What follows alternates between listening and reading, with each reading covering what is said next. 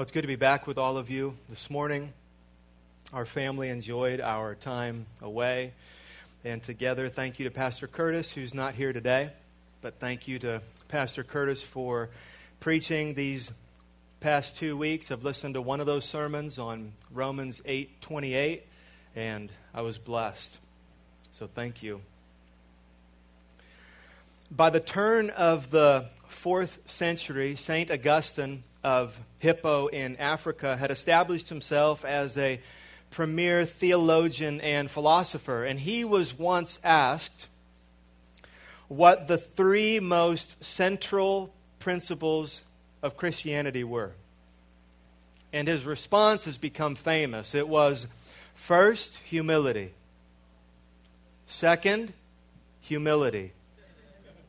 And third, humility humility, that attitude which Paul called the Philippians to in verses 1 through 4 of chapter 2. You must be humble, Paul has said.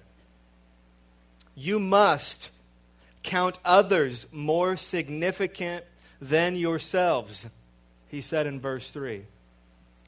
You must, he said in verse 4, look not only to your own interests but also to the interests of others. There are not many examples of this today.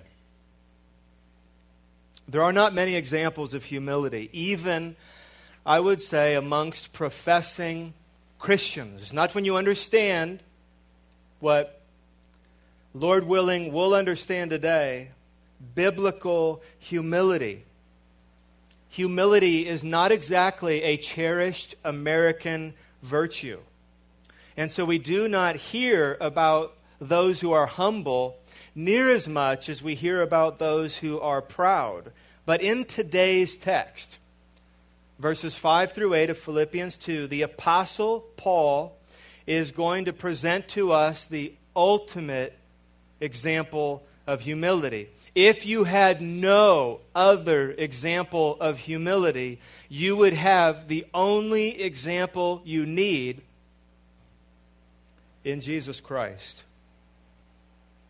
If you want to understand what humility is, look to Jesus.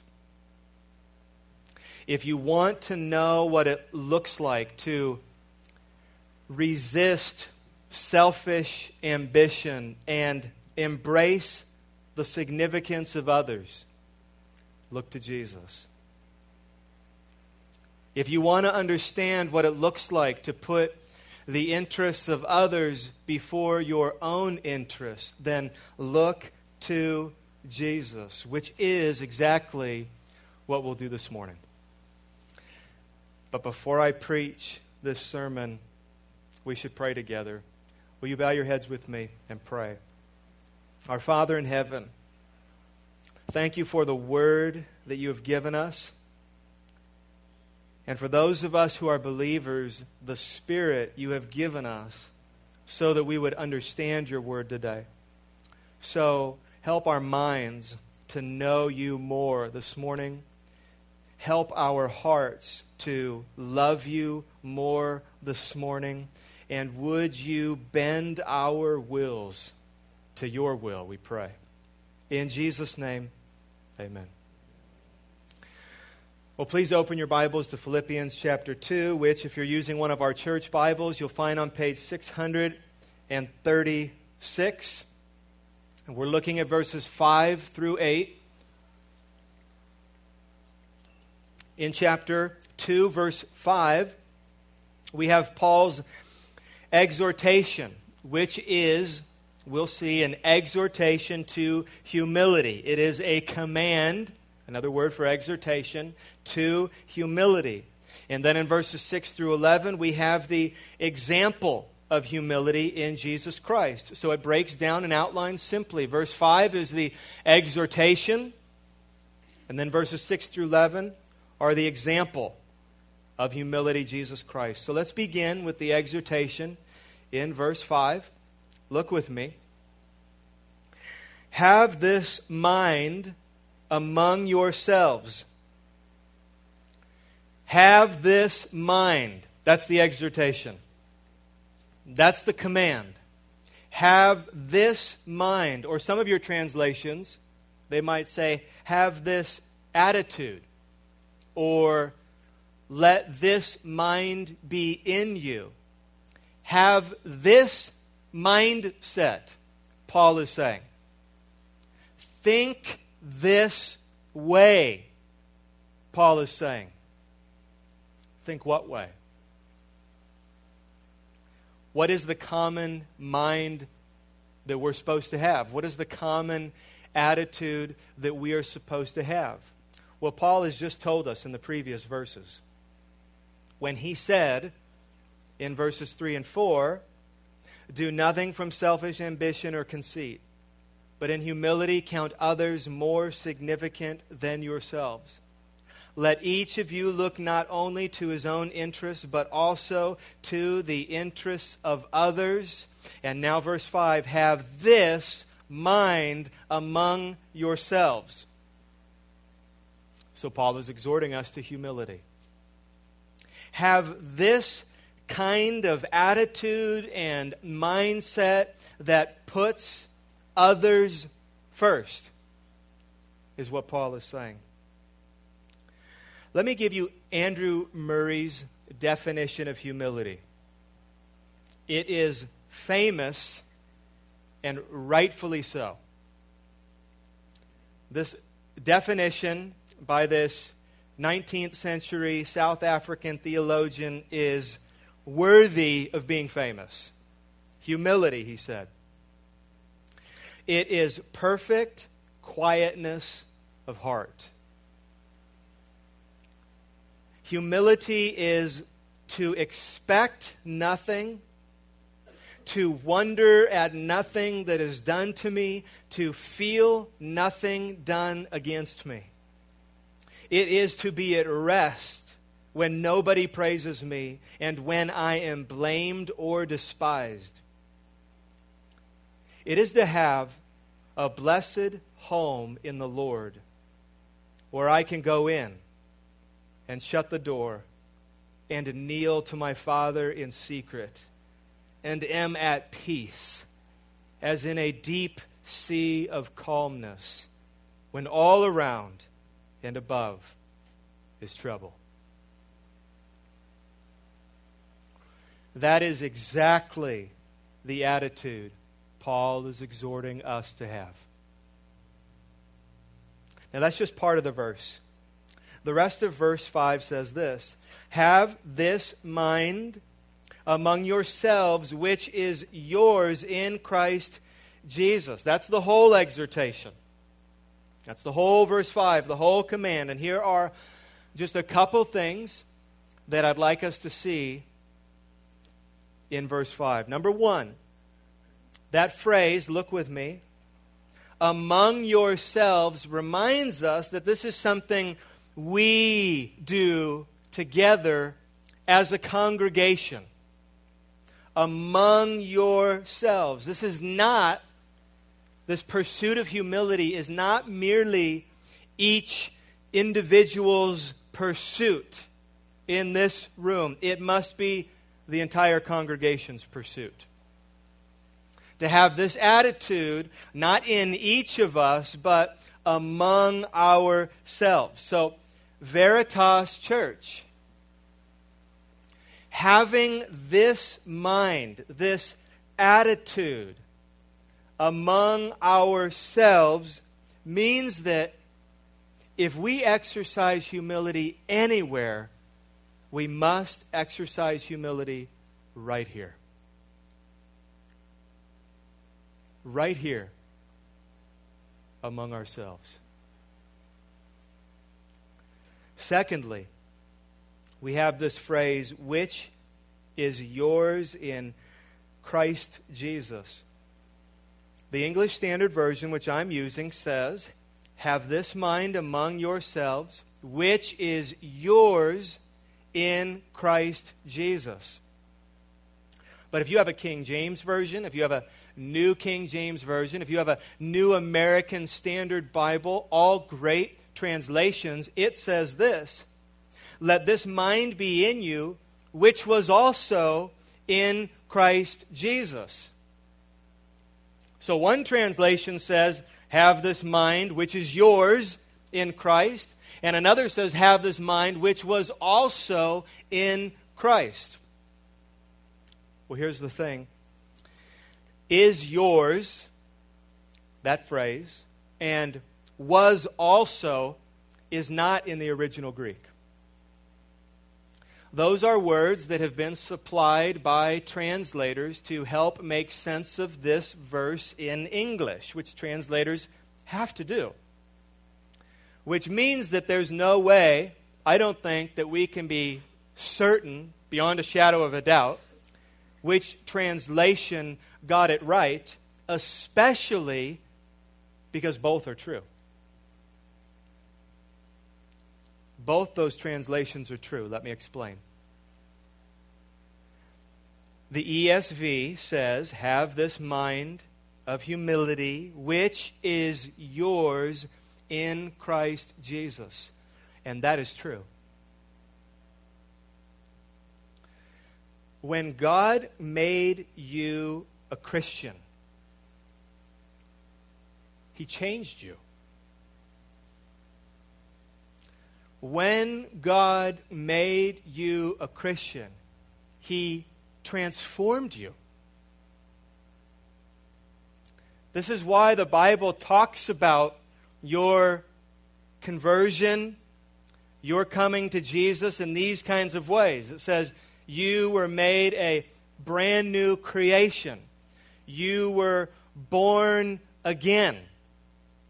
You had crossed over from darkness to light. You have crossed over from death to life. It's dramatic. You were transformed from the inside out. And you were, when God made you a Christian, you were given new insights, you were given new affections, you were given new capabilities, one of which is humility.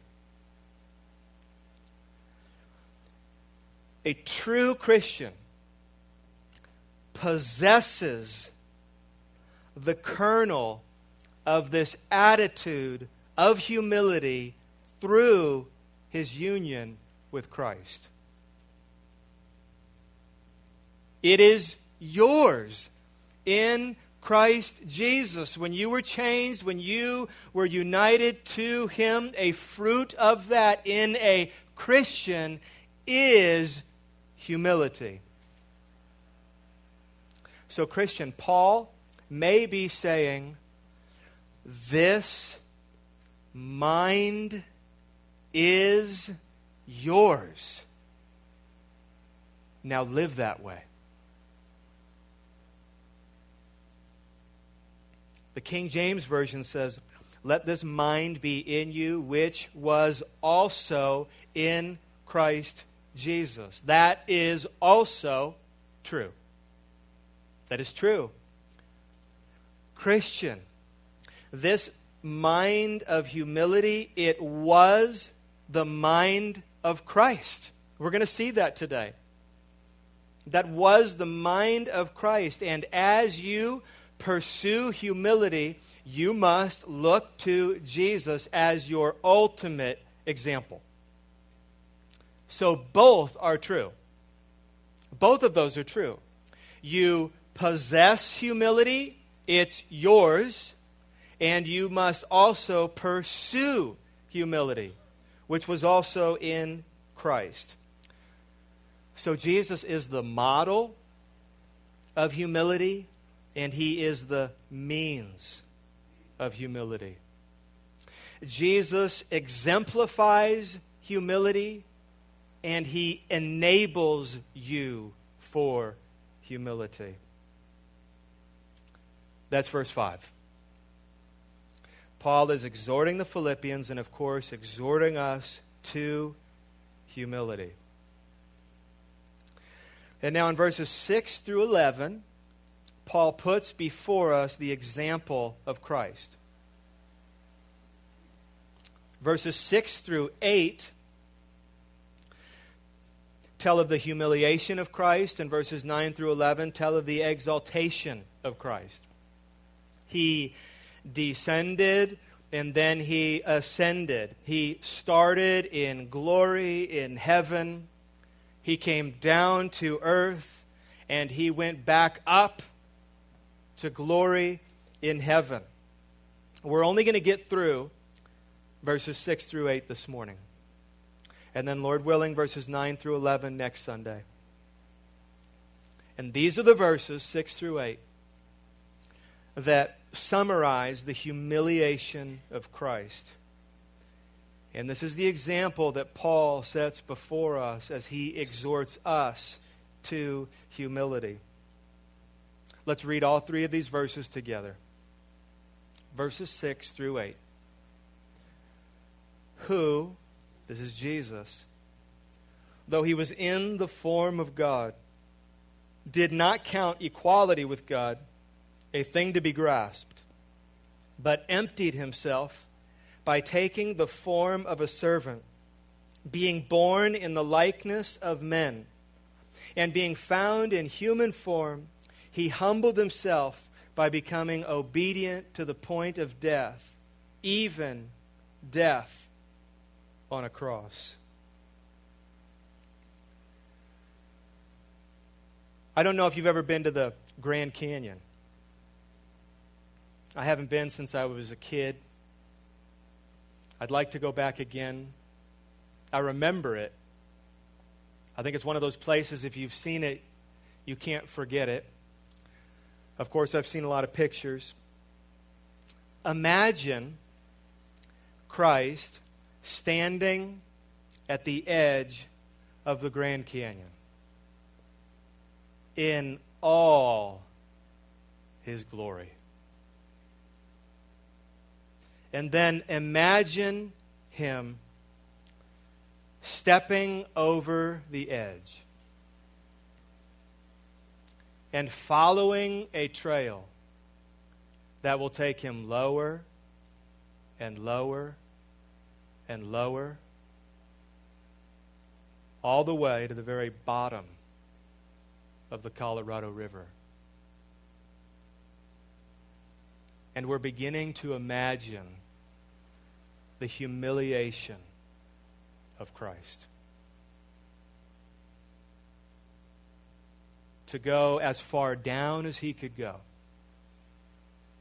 to go as low as he could go. Three verses. In verse 6, we are told a shocking thought in the mind of Christ a shocking thought that prompted the actions of verse 7 and 8. So in verse 6 is a shocking thought in the mind of Christ. In verse 7, we're told that Jesus emptied himself. And then in verse 8, we're told that Jesus humbled himself. So, first, let's look at the shocking thought that was in the mind of Christ. Verse 6 Who, though he was in the form of God, did not count equality with God a thing to be grasped. This is a very revealing passage. Think about this with me. This is a very revealing passage because it is telling us about a thought that was in the mind of the Son of God before he came to earth. That's revelation. And we don't get that to know a thought that was in the mind of God before he descended to earth unless God tells us what that thought is. So we're taken here by Paul into the mind of Christ. And it is a shocking thought. It is a shocking disregard. It is the inception of the gospel. Be, because if the Son of God doesn't think this thought in heaven, then he doesn't come to earth. and he doesn't get born, and he doesn't become a servant, and he doesn't suffer, and he sure does not die. If first there is not this thought in his mind. So let's break this notion down so that we understand and feel the magnitude of it. Look at verse 6 again with me. Here's the first half of the sentence. He, of course, that is Jesus, he was in the form of God. So stop with me.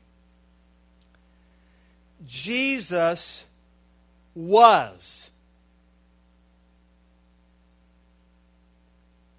Before Jesus was born, he was. That cannot be said about any other human being. Before Eric Myers was born, he wasn't. Before you were born, you weren't. Before Jesus was born, he was. What was he? Where was he? He was God in heaven. He was God in heaven. He was the Son of God in heaven and the Son of God is God and has always been God. Think about this as far as your mind will allow you to think about it. Concentrate on this truth as deeply as you can concentrate on it. And you're going to hit walls and you're going to hit obstacles because it is, to a degree, beyond our comprehension the Son of God, before he came to earth, was God and always was God. Our God is Trinity, which means that the Father, Son, and Holy Spirit are one God and are yet three distinct persons.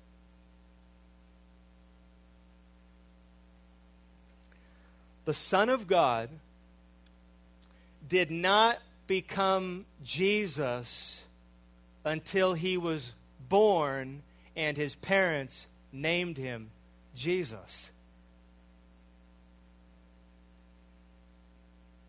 Before that, he always was. God in heaven. What Paul is talking about is the pre existence of the Son of God. Hebrews 1 3. He is the radiance of the glory of God and the exact imprint of his nature, and he, this is Christ, upholds the universe by the word of his power. Colossians 1:15 He is the image of the invisible God, the firstborn of all creation.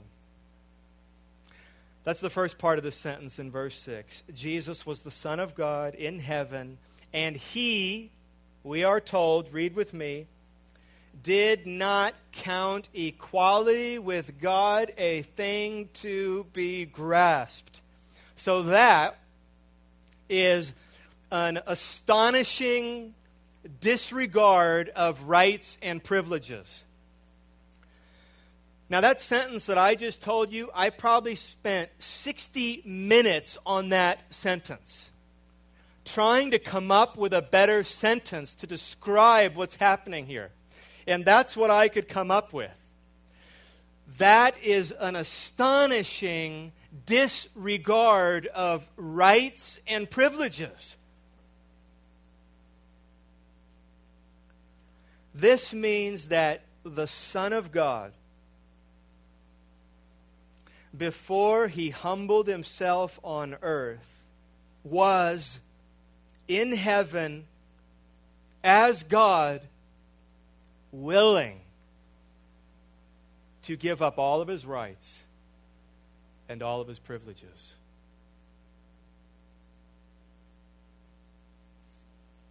Again, if the Son of God did not have this mind, and he was certainly not obligated to. Friends, if the Son of God did not have this mind, he never would have left heaven, and you would still be dead in your sin.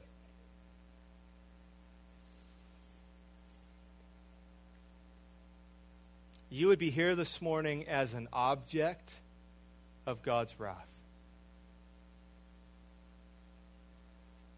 You would be here this morning as an eternal display of the punitive power of God. If this was not the mind of Christ,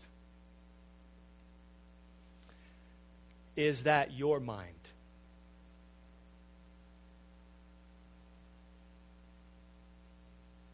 Are you humble?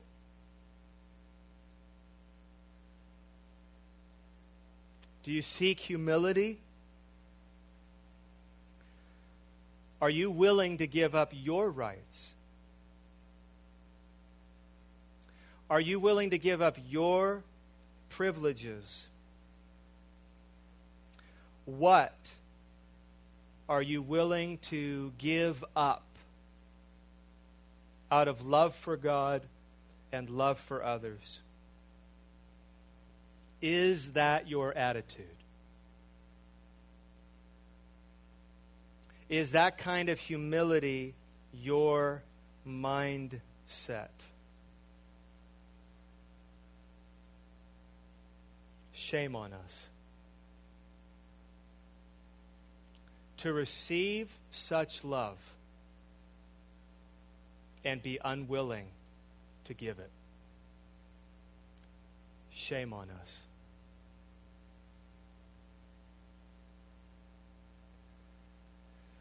Children, kids who are here, and we're so glad you're here, or teenagers who are still at home, do you love God? Do you love others?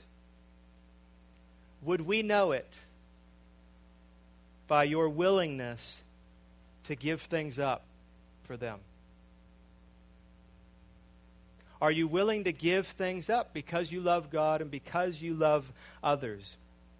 Will you give up the best seat in the van? Will you give up being in the front of the line? Will you help clean up? Will you get the groceries out of the car? Will you take the smallest piece of cake? It takes humility. And we have to start when we're young. This humility Paul is telling us is in the mind of Christ. It is a shocking disregard for his rights and privileges as God. There he stood in heaven, ready to stoop for us. Ready and willing. Ready to make his downward journey. Ready to step over the edge of the Grand Canyon. Here's the next step on his journey down, verse 7. But emptied himself by taking the form of a servant, being born in the likeness of men. He emptied himself. That's a step down. Literally, this says he made himself a nobody. The Son of God made himself a nobody. One commentator said he gave up his environment of glory.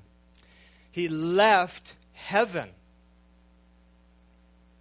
He left heaven And where did he go? What are we told? He left heaven, and where did he go? All the way to earth.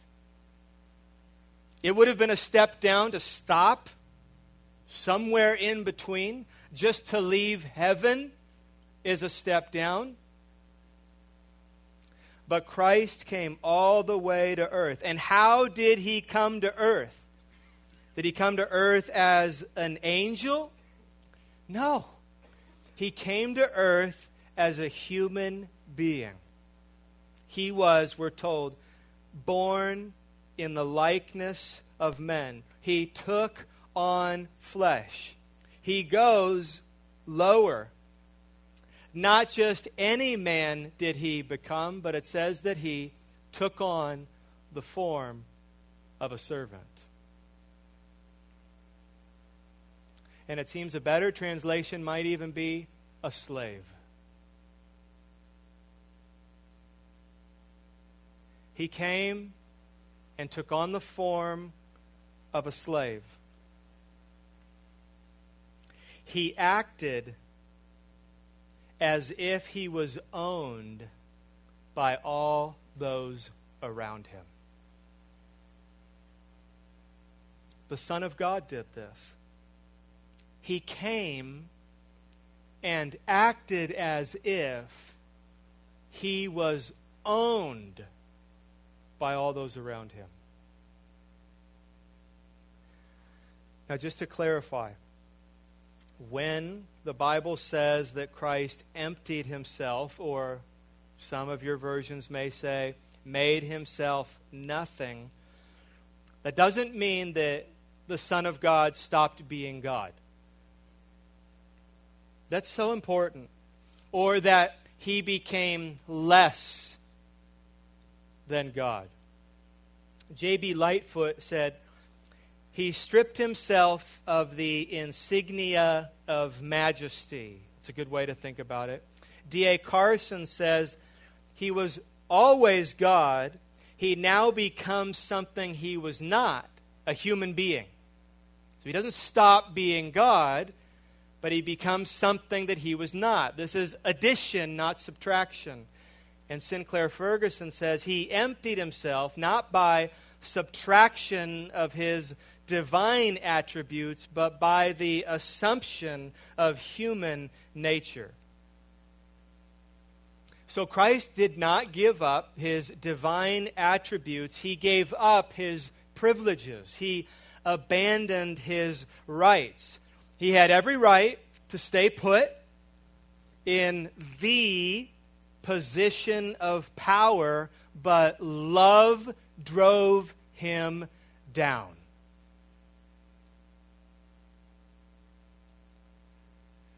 Second Corinthians 8 9 says, For you know the grace of our Lord Jesus Christ, that though he was rich, yet for your sake he became poor, so that you by his poverty might become rich. So there he was, a human being on earth, having taken the form of a servant. And what next? Verse 8.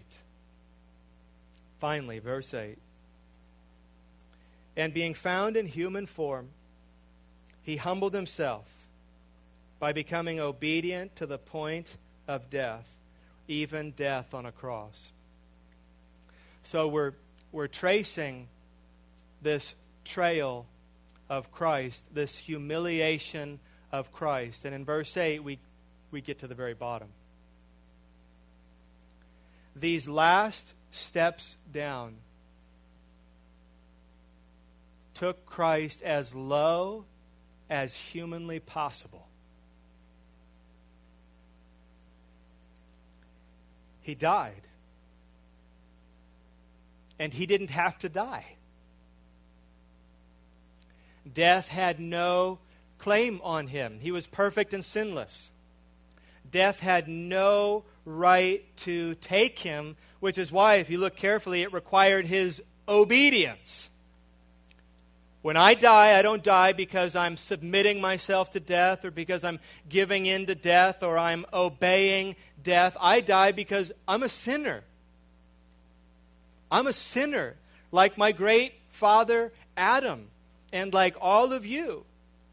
And when I die, it is the result of me being a sinner. Sinners don't live forever. Sinners don't keep living on this earth. They decay and they die. Jesus was perfect. He had no sin, and yet he made himself obedient. How far? To the point of death. But this final step, and Paul is emphasizing this, he did not just die, he died on a cross. We just heard this word too much to absorb the meaning of it. Do you know that in the first century, the word crucifixion would not even be uttered in polite conversation? It was like a dirty word. It evoked such horror in people when they thought of it. It was the worst form of death, the most degrading, the most humiliating form of death that anyone had ever come up with. And so you wouldn't even talk about it in polite conversation. I'm going to quote from the ESV Study Bible on crucifixion. Crucifixion was not simply a convenient way of executing prisoners, it was the ultimate indignity, a public statement by Rome that the crucified one was beyond contempt. The excruciating physical pain was magnified by the degradation and humiliation. No other form of death, no matter how prolonged or physically agonizing, could match crucifixion as an absolute destruction of the person. It was the ultimate counterpoint to the divine majesty of the pre existent Christ, and thus was the ultimate expression of Christ's obedience to the Father. Let me read that last sentence again. It was crucifixion, the ultimate counterpoint to the divine majesty of the pre existence Christ, and therefore was the ultimate expression of Christ's obedience to the Father. It was perfect, perfectly horrible. It was illegal for a Roman citizen to be crucified because it was considered so shameful and degrading and humiliating. So there our Savior is. There our Savior is at the very bottom of humiliation. He has sunk to the depths of the Colorado River. He is, as Archibald Robertson put it, at the bottom rung in the ladder from the throne of God.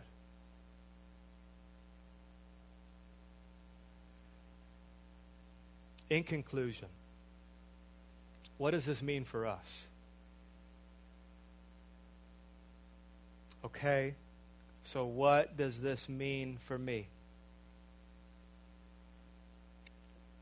What does this mean for you? What should we do in response? Well, we should obey God's instruction through Paul to have this mind among ourselves. That's made very plain. Have this mind, we're being told. We must walk in humility. So the question, or a question, is do you want to be humble?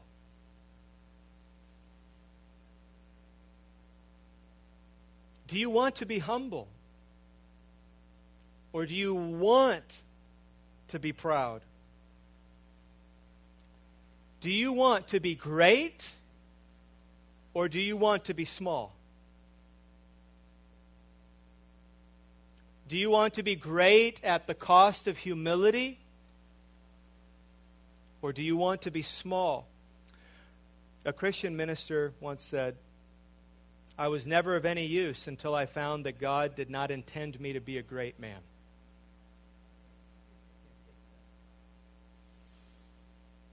Do you want to be humble? Or do you want to be great?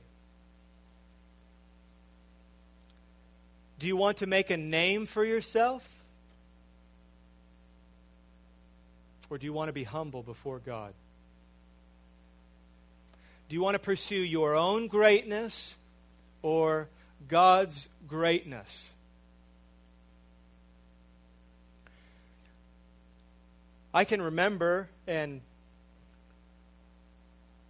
still fall into this my desire to be great. I wanted to be a great pastor.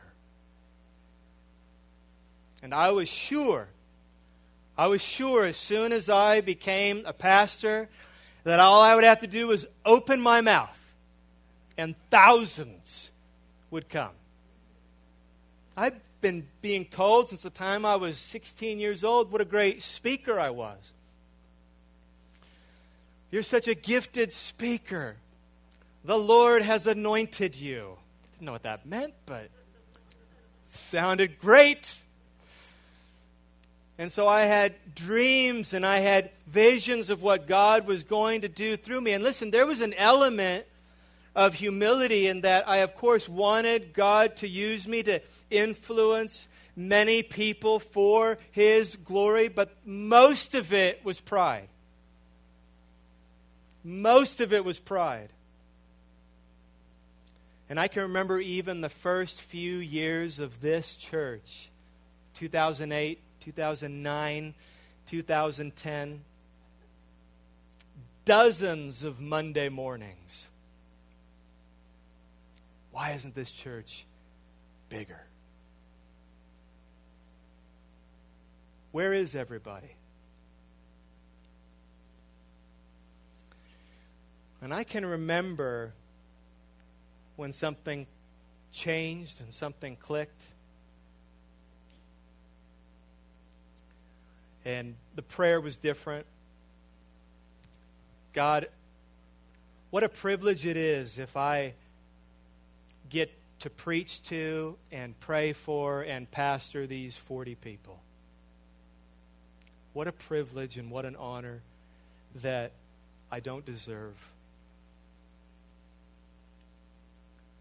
I was sure God wanted me to be great. But God wants to be great. And only God is great. And I'm useless to Him unless I'm small. The missionary David Livingstone said, It is possible to be too big or great for God to use you, but never too small for God to use you. I hope you're encouraged by that.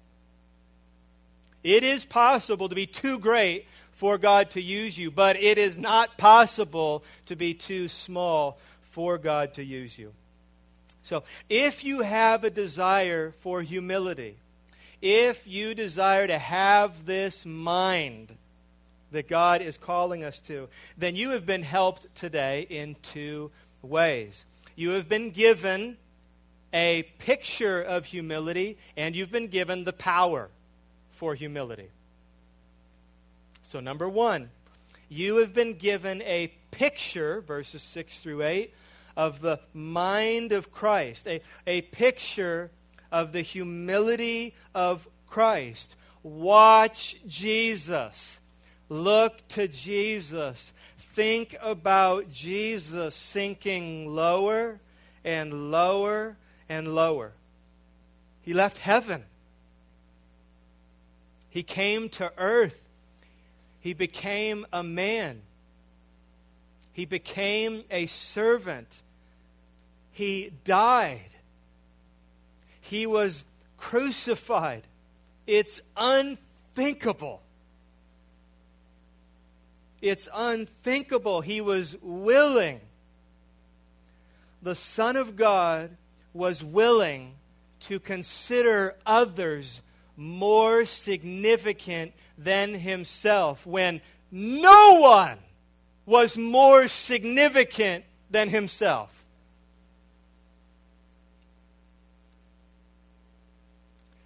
God did what I can't do and have every reason to do.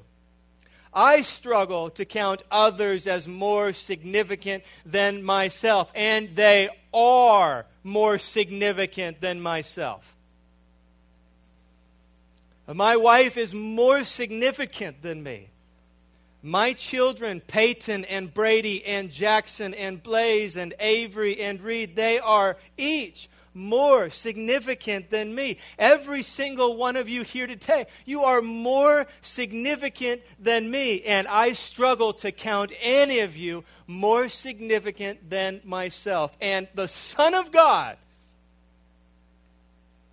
who is more significant than every single one of us combined, counted you and me more significant than himself and humbled himself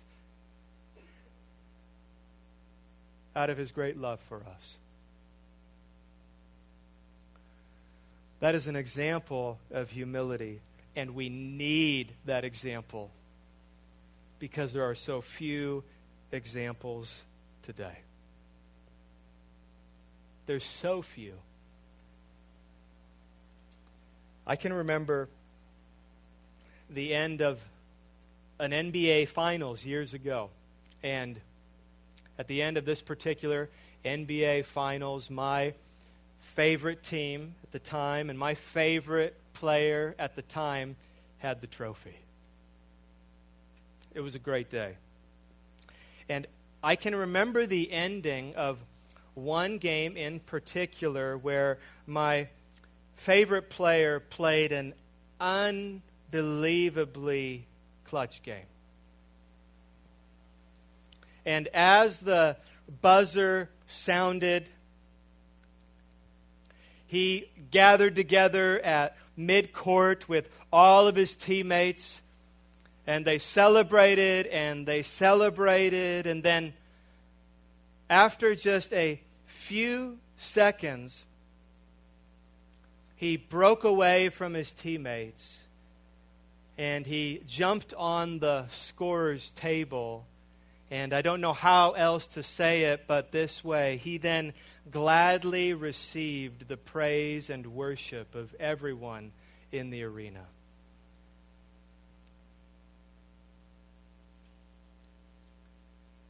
Some were chanting his name. And you know what he did? He did this.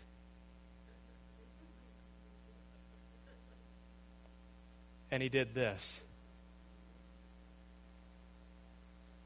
And I, I think to myself,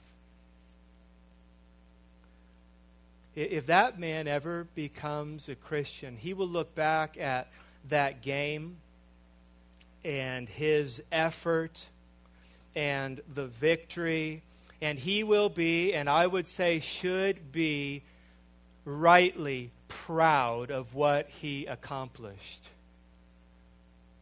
And then he will be so ashamed of what he did next. But those are our examples today. Those are our examples. Humility, listen, humility requires power. Humility requires power. It is not for the weak, it does not come easy. Pride comes easy. Anyone can beat their chest. Anyone can self exalt. Anyone can point to the name on the back of their jersey. The proud are a dime a dozen, but the humble are few and far between. And so we need this example of Christ. And finally, secondly, we also have here in Christ the power for humility. This isn't just a picture of humility. This is the power for humility. Remember verse 5. Jesus is not just the model of humility, he is the means to humility. This mind, what did Paul say, is yours in Christ Jesus. In other words, this mindset, this humility is impossible apart from Christ. It's just not possible. But for the Christian, it is possible too. For the love of God and others, give up your own desires, give up your own rights, and give up your own privileges. How could I ever live in humility like this? Only by Christ. Only through Christ. I wonder if you are a Christian this morning. If you are not a Christian, you may have Christ as your model of humility, but not your means. If you have not turned from your sinful ways, if you have not turned from your sinful ideas and your sinful pursuits and turned to God and submitted to Him as your Lord, as your Savior, as your treasure, why not this morning?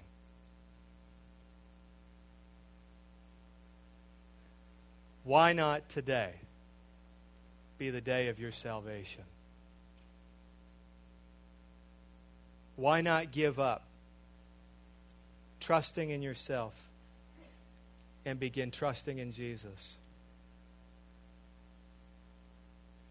I'll be up here this morning at the end of the service if you'd like to talk and pray. If you'd like to stop believing in yourself and start believing in Jesus. Let's pray. Our Father in heaven, thank you for all that you have given us in your Son, Jesus Christ. Thank you for this example we have of humility so that we would know what it looks like to live for you and for others. Thank you for the salvation that you have given us and the help that you have given us so that we could stop pursuing our own desires, our own agendas, our own will, our own greatness, our name, and pursue you. God, in the words of John the Baptist, would you help us to decrease and you to increase? And we hope and ask all this in the great name of your Son, Jesus. Amen.